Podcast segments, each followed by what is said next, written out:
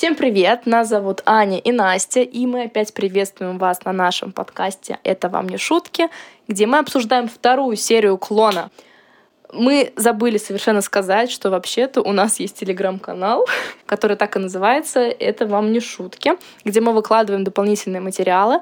Там же вы нам можете написать в комментариях ваши пожелания, что вы хотите, может быть, какие-то рубрики или у вас есть пожелания к дополнительным материалам, потому что мы пока на самом деле ничего не придумали. Мы открыты для замечаний и предложений. Да, да, только сильно нас не критикуйте, у нас первые, первые выпуски. Вот. Будем очень рады, если получим обратную связь. Конечно же, подписывайтесь на нас на всех платформах, на которых можете подписаться. Это Apple подкаст, это Google подкаст, это Anchor FM, это Яндекс Музыка. Но если вы нас нашли, то вы, наверное, уже знаете, где нас искать. Приступим. У нас две большие линии в этой серии и одна маленькая. Итак, начинаем там, где у нас закончилась наша предыдущая серия. Напоминаем то, что у нас произошла встреча Ивети и Диогу на глазах Леонидаса и Лукаса. Ивети пытается сделать вид, что ничего не произошло, но по ней видно, что она очень нервничает. Но, конечно же, никто этого не замечает. Диогу просто на нее смотрит волком и стоит как истукан. Ветти чмокнула и Лукаса, и Диогу в щечку, на что Диогу просто вынесся пули из отеля. Лукас побежал за братом, и Диогу рассказал брату, что вот та таинственная незнакомка с ночи — это и есть Иветти. Лукас, конечно же, в шоке, святая простота. Лицо его при этом также неизменно. Иветти в это время уже немного пришла в себя и уже вовсю обсуждала шопинг в Париже с Леонидасом. Подошел Альбьере, и тут мы немножко узнаем подробности из личной жизни Альбьере. Давайте послушаем. Пришла потребительница Иветти. Я буду очень скучать по мальчикам. А сколько у вас детей, Альбери? Ни одного. Ни одного? Но вы были хоть раз женаты? На моей лаборатории. Пойду закажу такси, мне надо навестить друга. Не расспрашивай Альбьери о браке. Почему? Он гей? Иветти. Сейчас все возможно. Нет, нет, дело не в этом. Он очень любил одну женщину, но она погибла накануне свадьбы. Бедняга. Когда же это случилось? Давно. Тогда мальчики только родились. После этого Альбьери, заперся в лаборатории, больше ни с кем не встречался. Он говорит, что мои дети — это дети, которых не было у него, а Дьога — его любимчик. Теперь мы понимаем, почему Альбьери несколько отрешен от этого мира и сосредоточен на клонировании. Он, кстати, мне кажется, вынашивал мечту, ну не идею, наверное, а мечту о клонировании своей невесты, как думаешь? А, возможно, да, потому что потом спойлер, спойлер, спойлер, он будет об этом рассуждать. А, будет, да? да. Значит, это я... Я думал, что я это придумала, оказывается, я просто, наверное, помню на подсознании, да. Ну, это логично. У него есть, собственно, все возможности, чтобы это сделать. Поэтому он очень долго терпел еще. Хотя, не знаю, у него были, должно быть какой-то ДНК, наверное. ДНК должно быть, но, скорее всего, у него этого не было, поэтому он просто обсуждал и прочитал, что он не может этого сделать. Ну, а потом, допустим, он клонирует сейчас свою невесту. Ему уже лет 60, ну, 50, допустим. И пока невеста вырастет до 18-летия, ему уже будет 70. Но он увидит ту женщину, которую он потерял в том возрасте, э, в котором он ее больше не смог бы увидеть. Ну, спойлер, слава богу, не увидел. А затем нам показывают близнецов, где Диогу в красках описывает и Ветти э, всеми возможными эпитетами на буквы Ш и Б. Лукас э, все с тем же неизменным лицом слушает своего брата, и они начинают спорить, потому что Диогу хочет рассказать все отцу, и здесь мы послушаем аудио. Чтобы не быть голословными. Бесстыжая, поцелуйте меня. И она встречается с моим отцом. Да она просто шлюха. Я расскажу, расскажу папе. Успокойся. Ты что, расскажешь во время ужина, да? А ты хочешь, чтобы папа остался с этой... Ты расскажешь, но сначала тебе надо успокоиться. Я не могу. Ее поцелуй горит здесь. В этом споре мы видим, как э, Лукас вроде говорит на повышенных тонах, но при этом его выражение лица совершенно не меняется. После этого близнецы начинают э, спорить, Диого пытается вы покинуть номер, Лукас его удерживает, э, запирает в отеле и уходит. Ну, мне кажется, ты предвзято относишься к Лукасу. Но он просто у него не такой большой эмоциональный диапазон. Но это не значит, что он бесчувственный. Диапазон улитки. Ну нет.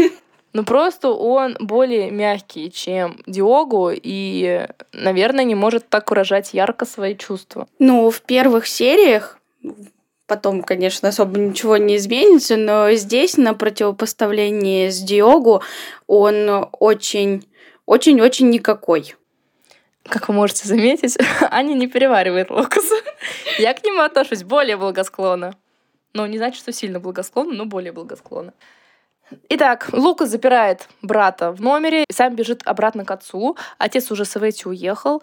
Альбери говорит то, что Леонис был очень сбешен, что братья не спустились вовремя. И Лукас решает ехать с Альбери в дом к дяде Али. В это время Диогу бушует в номере, ему никто не открывает, он кричит по-английски. Ему уже отпирают, прошло, судя по всему, несколько часов, потому что в номер заходят Ивети и Леонидас. Отец требует объяснений, ругается, что они очень плохо и неуважительно приняли Ивети, что на этого не заслуживает. Требует, чтобы Диогу просил прощения у Ивети. При этих словах, конечно, у Диогу просто лицо превратилось в камень, Ивети растеряна, начала мямлить, что все в порядке, все хорошо, ничего не нужно. Но Диогу видно, что прям еле сдерживается, чтобы не покричать в лицо отцу, какая в эти все то, что мы слышали на аудио до этого. При этом Леонидас не находит никаких слов поддержки, чтобы успокоить своего сына, чтобы разобраться в ситуации, а просто выдает, чтобы он провалиться и уходит. Ну а какие слова поддержки? Даже не поддержка, а выяснение проблемы, выяснение отношений. А. Что произошло? Ну у них это семейное. Никто никогда друг с другом не говорит и ничего не выясняет, все время какие-то недомолвки. Но это спойлеры. В коридоре Лукас натыкается на отца, а отец наехал на Лукаса, а Лукас говорит, не обращайся со мной как с ним. Я — это я, он — это он. А Лукас пытался поговорить с Диогу, но тот психанул и убежал из номера к Альбьере. Дальше послушаем аудио, что про Ивети говорит Альбьере. Теперь говори. Что вы думаете об Иветте? Она безобидна. Безобидна. Простая женщина, красивая, глупая, но сделала твоего отца счастливым. И это главное. Глупая? Она плохо воспитана, говорит кучу глупостей, но Леонидесу именно это и нравится. Тяжело быть одному Дьогу. Особенно, когда тебе уже не 18 лет. Альбери, она не для него. Хорошо, ты хочешь сказать, что она ему подыгрывает, что у нее есть интерес? У нее это на лице написано. И что? Послушай, сынок, когда у тебя впереди не так уж много лет, критерии меняются. Ты уже не захочешь сидеть в ожидании идеальной женщины. Я думаю, ты поймешь это, когда тебе будет 40. Альбьери. Ты поймешь, поймешь. Никто не против того, чтобы в его жизни появилась женщина. Но почему именно это? Лучше быть одному. Вы же один. Диогу не рассказывает и Альбьере, кто такая Эвейти, то есть он просто пытается какими-то окольными путями наговорить на Эвейти, какая она плохая, какая она ужасная, но в это же время он не подтверждает свои слова ничем. Хотя, по идее, можно просто рассказать ситуацию, и все но он тоже этого не делает. Далее я хочу описать, э, чтобы мы с тобой поговорили про небольшую линию, чтобы потом перейти к главной большой глобальной линии. А небольшая линия у нас — это линия в клинике доктора Альбьери, угу. где мы впервые видим Деузу и Эдну. Эдна — это секретарша Альбьери, а Деуза — это клиентка клиники и по совместительству маникюрщица Эдна. Немножко опишем взаимоотношения между Эдной и Альбьери. Как раз нам, когда показывают клинику, Жулю, врач, второй врач клиники, разговаривает с Альбьери, который сейчас находится в Марокко. И Эдна просто вся светится, шибечет и очень хочет поговорить э, с Альбьери и просит, чтобы Жулю перевел Альбьери на нее. Эдна уединяется в кабинете Альбьери, начинает с ним разговаривать. У того на столе стоит фото с его бывшей женой, ну, бывшей девушкой. Невест. Невеста. Невеста, которая разбилась, которая погибла трагически. Эдна убирает фотографию, чтобы она не смотрела в ее глаза, и в это же время выслуживается перед Альбьери. И холодильник починила, и шкаф разобрала, и белье убрала. А Альбери, в свою очередь, надоедает просто это слушать, и он бросает трубку. Здесь мы хотим послушать аудио, которое раскрывает сущность отношения Эдны к Альбьере. Пока ты довольствуешься малым, то, что нравится, дает радость жизни. Сердцу нельзя приказать, Симона. Прикажи. После 30 лет можно и приказать. И отдать себе отчет, что не стоит все время фантазировать о мужчине, который думает о другой женщине. И не пытайся соревноваться с его невестой, Эдна. Не получится. Соперничать с женщиной, которая умерла 20 лет назад? Умерла, но ее фотография здесь, стоит на его столе. Эдна, не стоит соперничать с призраком. Люди всегда проигрывают. У нее перед тобой преимущество. Ее больше нет. Альбьери может идеализировать ее сколько угодно, она его уже не разочарует. Симона, я знаю, что делаю. Как мы видим, Эдна любит, влюблена в Альбьере, похоже, давно и слепой любовью. Ее совершенно не беспокоит то, что Альбьери к ней относится исключительно как хорошая секретарша. И она, судя по всему, этого, наверное, не понимает, потому что она верит, что может его завоевать. Да, она всеми путями, э, всеми силами пытается показать, как она ему предана и что готова сделать все для него. Но, к сожалению, Альбьери интересуют только клоны. И его лаборатория, но он сам это говорил, то, что он женат на лаборатории. Поэтому э, Эдна видит, на что она претендует, но она, наверное, не отдает себе отчета, а Альбери воспринимает ее как само собой разумеющееся, потому что Эдна всегда рядом, она ему не жена, но в то же время занимается какими-то личными делами, типа забирает его белье из химчистки, чинит шкафы и так далее. Поэтому он отлично устроился, она вот не очень. Напоследок Симона говорит фразу такую, ты еще пожалеешь, что потратила столько времени даром. И вот Эдни стоило бы прислушаться к этой фразе, но не прислушается. No. Ну. А, возвращаемся к Деузе. Она планирует ребенка, и в клинике Альбери проходит обследование. Симона, как ее лечащий врач, говорит, что у Деуза все замечательно, все отлично, ребенка она иметь может. Деуза этому очень радуется, но не понимает, почему уже полгода после попыток у нее не получается зачать ребенка с ее женихом Эдвалду. И Симона говорит, что, скорее всего, проблема в Эдвалду, и ему нужно обязательно пройти обследование. На этом мнение заканчивается, и что было дальше, мы узнаем уже в следующей серии. А сейчас мы переходим к самой главной, важной и определяющей весь сериал линии. В доме у Али нам показывают, как Латифа примеряет платки, радуется грядущей помолвке а, и достает из шкафа зеленый костюм, это две веревочки, и передает его Жаде. И здесь мы послушаем аудио. Какая красота! Это одежда, в которой танцуют танец живота. Когда я выйду замуж, я буду танцевать в ней перед мужем. Я сведу его с ума. А можно? Для собственного мужа все можно. Наряд состоит из полосочек, они такие тоненькие, прозрачные, на резинке. Женщина должна уметь привлекать мужчин. Не веревочки, а полосочки. На резиночке. Да, на прозрачненькой. Здесь Жади говорит, что умеет танцевать. Заради Латифа просит ее станцевать для них. В это время дядя Али лежит на подушках, ест гранат и курит кальян, беседует с Альбьери и Лукасом. Если Альбьери не говорит о клонах, то он умер. Тут мы узнаем, что Альбьери в молодости был семинаристом. И тут нам показывают э, грустное лицо Лукусу, которому стало скучно смотреть на курящего дядю Али. Я смотрю, могу смотреть на это бесконечно. И Лукас уходит э, гулять э, по дому, а чем бы еще заняться в арабском доме? Это же можно делать, да. Да, разрешения он, конечно, не спросил, он просто встал, ушел. А между тем, пока Лукус исследует дом, Жади начала свой танец в женской части дома. Женщины ее приветствуют, верещат. Жади все такая в счастье, кружится, танцует с платком а, под красивую музыку.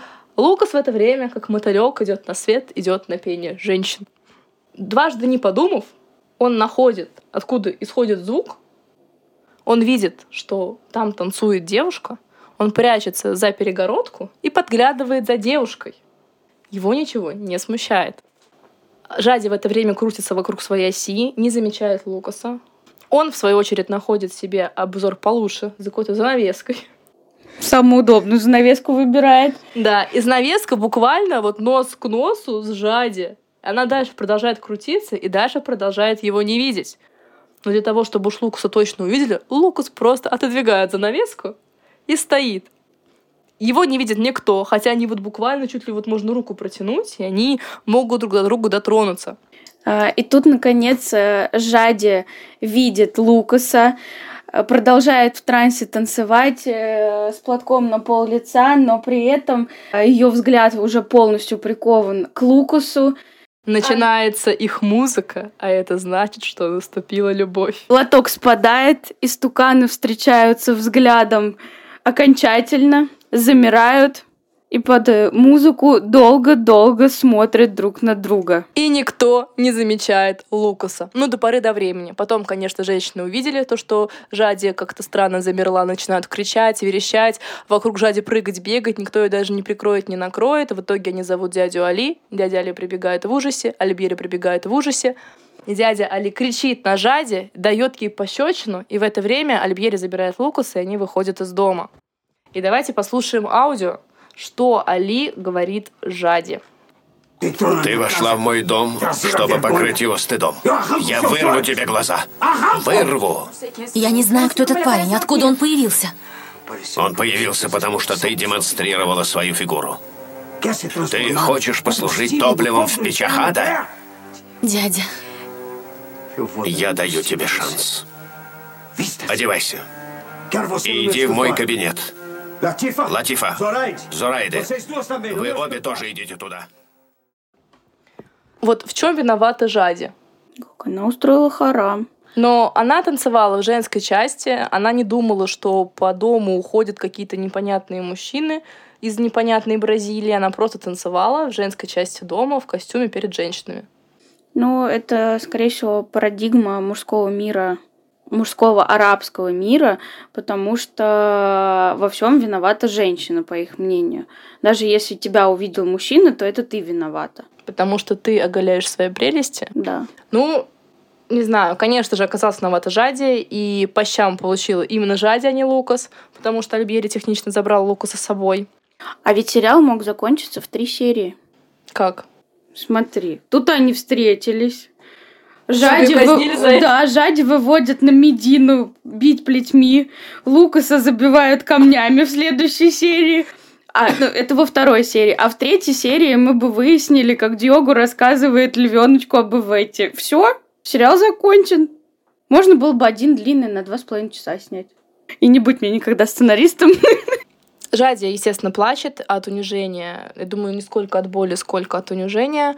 Латифа сокрушается, что все это произошло в день ее помолвки. И Зурайда наставляет Жади, как ей нужно себя вести с Алией. А то есть опустить голову, совсем соглашаться, ни в коем случае не, не вызывать его дополнительный гнев. Жади возмущена, что ее в принципе ударили, и она не намерена это терпеть и планирует вернуться в Бразилию. Но здесь можно ее на самом деле понять, потому что она воспитывалась совершенно в других обычаях, мама ее ни, ни к чему не готовила. Возвращаемся опять к первой серии, и поэтому возмущению Жади нет предела, и она сильно огорчена и не понимает, что вообще здесь происходит. Давайте послушаем, что Зурайда говорила Жаде. Меня никто никогда не бил, Зурайда. Моя мама всегда разговаривала со мной. Я не потерплю этого. Я не останусь в этом доме. Я уеду в Бразилию. Не говори глупостей. У тебя есть семья. А имеющий семью не должен жить, как перекати поле. Что я сделала? Можешь мне сказать, что я сделала? Дорогая, обычаи у всех разные. Но что нормально в Бразилии, здесь считается харам, грех, заслуживающий наказания. А здесь Жади можно, конечно, понять ее культурный шок, потому что жизнь ее к этому не готовила. И опять же, как мать должна была к этому готовить, что твой муж может тебя ударить в любой момент, и ты не можешь ничего говорить. Ну, возможно, она должна была в строгости воспитывать. Чтобы Жади, в принципе, боялась да, поднимать да. голову на старших. Да. Ну, наверное. Но Жади так воспитана не была, и мы посмотрим, к лучшему или к худшему. В это же время Лукас возвращается с Альбьери спешно в гостиницу, и давайте послушаем, что Альбьери говорит Лукасу. В Бразилии вы так не поступаете. Не приходите в чужой дом, чтобы заглянуть во все комнаты. В своей стране вы воспитаны, а в чужой стране становитесь вандалами. Что это за поведение, Лукас? Да я ничего не сделал, я только взглянул. Это преступление, это серьезная ошибка. Увидеть мусульманскую женщину почти раздетой. Безумие! Меня поражает, насколько Лукас наивная святая простота и не понимал, чем это может обернуться, увидеть мусульманскую женщину ну, в голом виде. Так на пляж не ходит, как, как Джоди была одета. Вообще странно, ведь он из богатой образованной семьи и вроде как ездит по миру, смотрит жизнь разных народов, но при этом он совершенно не знает о том, ну, что происходит здесь. Причем я, может быть, что-то путаю, но мне кажется, они бывали уже в, в, этих странах. На счет этого я не знаю, но да, сам факт то, что ну, понимать, что мусульманская культура совершенно отличается от западной, тут даже не надо школу заканчивать, мне кажется. Но Лукас почему-то этого не понимает и искренне недоумевает, почему нельзя смотреть на полуголых мусульманских женщин. Дальше я хочу включить еще одно аудио в продолжении беседы Лукаса и Альбери. Женщины вообще не показываются, когда приходит чужой, а ты ворвался к ним в комнату. Что ты там увидел? Я увидел танцующую девушку и женщин, хлопающих в ладоши. Одетых? На девушке был бюстгальтер и прозрачная юбка. О, Господи, ты так говоришь, как будто это пустяк. Они красивые. Я обратил внимание только на эту девушку. Она красотка. Просто сокровище. Какое счастье, что мы в Марокко. В Саудовской Аравии тебя бы арестовали. Сначала били бы плетью, а потом забили бы камнями до смерти. Да, сеньор? И тебя, и девушку. Я включила это аудио для того, чтобы подчеркнуть, насколько Альбьере было интересно. Наверное, не слышно по аудио, но очень хорошо видно видео, как Альбьере с любопытством спрашивает, а красивые ли были девушки, а что он там увидел. Видимо, не только клон его интересует. Все-таки, наверное, есть какие-то у него потайные фантазии. Не зря он гоняет туда-сюда из Марокко в Бразилию. И вот Жади является на кавер перед Али. Али сказал, что нельзя выставлять себя как публичную женщину. Это огромный грех позволить чужаку увидеть свое тело. И что по Корану такая женщина должна до конца своих дней сидеть в комнате. Но поскольку дядя Али очень добрый дядя, а может быть зря, он разрешает Жади просто выучить Коран, пересказать его, и таким образом грехи ее будут смыты. Жади пыталась отпроситься в Бразилию, что, мол, я не подхожу э, этому менталитету, я воспитывалась в Бразилии, мне все здесь чуждо. Но дядя Олег говорит, что нечего сеять там разврат, поэтому иди учись отрывок из Корана, и все тебе будет. Зарайда вставила Жади за то, что та пыталась спорить с дядей Али, смотрела ему в глаза. «Э, «Язык враг твой, я же сказала тебе смириться. Если мы рождаемся с одним ртом и двумя ушами, то значит нужно меньше говорить и больше слушать». И оставила Жади одну переваривать э, все эти мудрости. Э, Жади открыла Коран, естественно, там ничего не поняла, потому что мы уже знаем, что она не знает арабский. И предалась мечтаниям о своем прыгне принце. В комнате она начала расспрашивать у Латифа о Лукасе. Давайте послушаем. Латифа, кто был тот парень, что зашел к нам? Не знаю. Он пришел с другом дядя Али. А как его зовут? У кого же хватит смелости спросить? А что? Я испытала странное чувство, когда увидела его. Как будто я была знакома с ним всю жизнь. Как будто знала, что однажды он придет. Что это значит? Сумасшедшая. Безумная. Знай, дядя Али никому из нашей семьи не позволит связаться с человеком не нашего вероисповедания. А кто говорит о связи? Простое любопытство. Вот и все. Тут мы понимаем, что химический процесс пошел, и в сердце Жади уже начала зарождаться любовь к Локусу на ее беду. Латиф спрашивает у Жади, как лучше повязать платок. Та ее укутала. Э, говорит, что так намного соблазнительней. Не то слово. А к чему это все было? Это к помолвке. Потому что вот уже наконец-то наступил вечер помолвки. У них уже прошла целая жизнь. уже Жади получила по лицу. Уже Лукаса выгнали из дома, а Саид только доехал до дома дяди Али. Внизу Али приветствует Саида, его брата Мухаммеда и его сестру Лару Назиру. Назир стреляет глазами в дядю Али. Непонятно, как тот вообще выжил-то. Саид подарил ковер дяде Али, Мухаммед представил Назиру. Та сама кроткость и невинность сказала, что растила братьев одна и все вообще им отдавала, и поэтому, собственно, всю жизнь свою положила на жизнь своих братьев. И Али в компанию привел к ней своих двух жен и четырех детей. Третья, говорит, не пришла, потому что рожает. Кстати, тут видим, что у Али есть как минимум один сын. Это я говорю нам с тобой на заметку, потому что я не помню, чтобы потом когда-либо показывали детей Али. Никаких. У Назира при виде этой прекрасной картины упало все лицо. Но тут дядя Али говорит, что четвертая жена у него умерла, и у Назира лицо посветлело. Шансы есть. А жену увели Назиру в другую комнату, и та сразу спросила, не ищет ли такой изысканный мужчина жену, потому что он свел ее с ума. Это цитата. Тем временем в комнату к девушкам забегает Зурайда и говорит, там двое, один никуда не годится, а другой слишком красивый но непонятно, кто из них именно предназначается для Латифа. Внизу мы узнаем, что Саид вполне светский человек. Он рос в Сан-Пауло, после смерти родителей уехал жить в Испанию. Сейчас же он опять вернулся в Сан-Пауло и занимается делами дяди. Но только непонятно, когда, в какой момент воспитывал их Назира. И Саид у нас вообще-то бизнесмен, у него магазин ковров, и он открывает новый филиал этого магазина в Рио. И Мохаммед ему помогает. Его дела идут хорошо, и Саид понял, что все, пора жену и детей. В это время Зурайда дает наставление Латифе перед выходом к мужчинам, что нужно обязательно сказать, что Латифа сама готовила сладости, чтобы они все понимали, какая она хорошая хозяйка. И чтобы она не показывала, что она без ума от жениха, иначе подумают, что она легко доступная. Ее должны добиваться. Али представил Латифу Саиду, и та радости не могла скрыть, что это именно ее Саид, что это тот слишком красивый. Али и Мохаммед оставили молодых наедине, и здесь мы послушаем аудио, как проходил разговор Латифы и Саида. Покажи ему, что ты застенчива, что ты боишься полюбить его.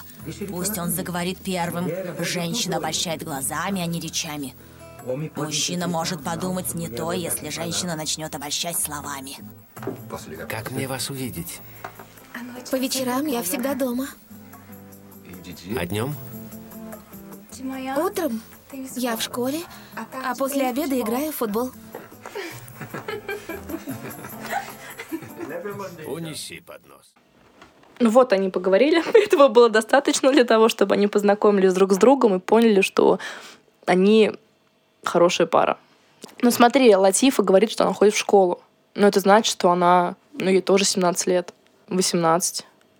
Ну да, ну непонятно, во сколько ее отправили в школу, но, скорее всего, да, ей ну, 17-18 да. лет. Скорее всего, они ровесница Жади, поэтому непонятно, почему Латифа так переживала, что ее не возьмут замуж уже. Ну, может быть, и их там в 14 уже отдают. А Саиду, естественно, очень понравилась Латифа. Мохаммед назвал ее газелью. Это комплимент, если вы не поняли. Латифа в восторге возвращается в комнату к женщинам. Ей очень понравился Саид. Лара Назира нахваливает своего брата и ситует о своей безмужней доле. Тут мы видим Назиру без платка, мне кажется, чуть ли не в первый и последний раз. Нет, ее потом еще покажут, но э, на ней будет либо какой-нибудь ободок. Ну, да, да, я имею в виду, но что... вот полностью распущенный, да, это скорее Поэтому всего. Поэтому мы это даже оставим в дополнительных материалах, если я не забуду. Послушаем аудио, где Назира рассказывает о себе. И раз судьба не позволила мне выйти замуж, я сделала для моих братьев все, что могла бы сделать для своего мужа. Я из тех, кто дарит мужчинам радость. Я ласковая, понимающая. Я просыпаюсь с улыбкой.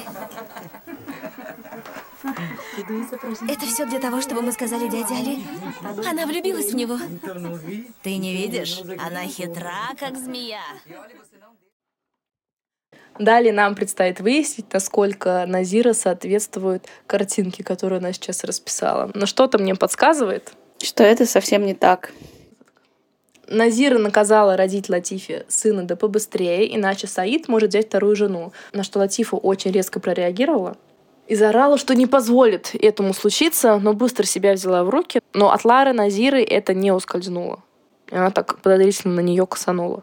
Тут Зурайда объявляет, что мужчины договорились. О чем мужчины договорились, мы узнаем в следующей серии. А также узнаем, расскажет ли Диогу про Ивети отцу, и увидим, как Жади и Лукас строят свою любовь за колоннами. Не переключайтесь.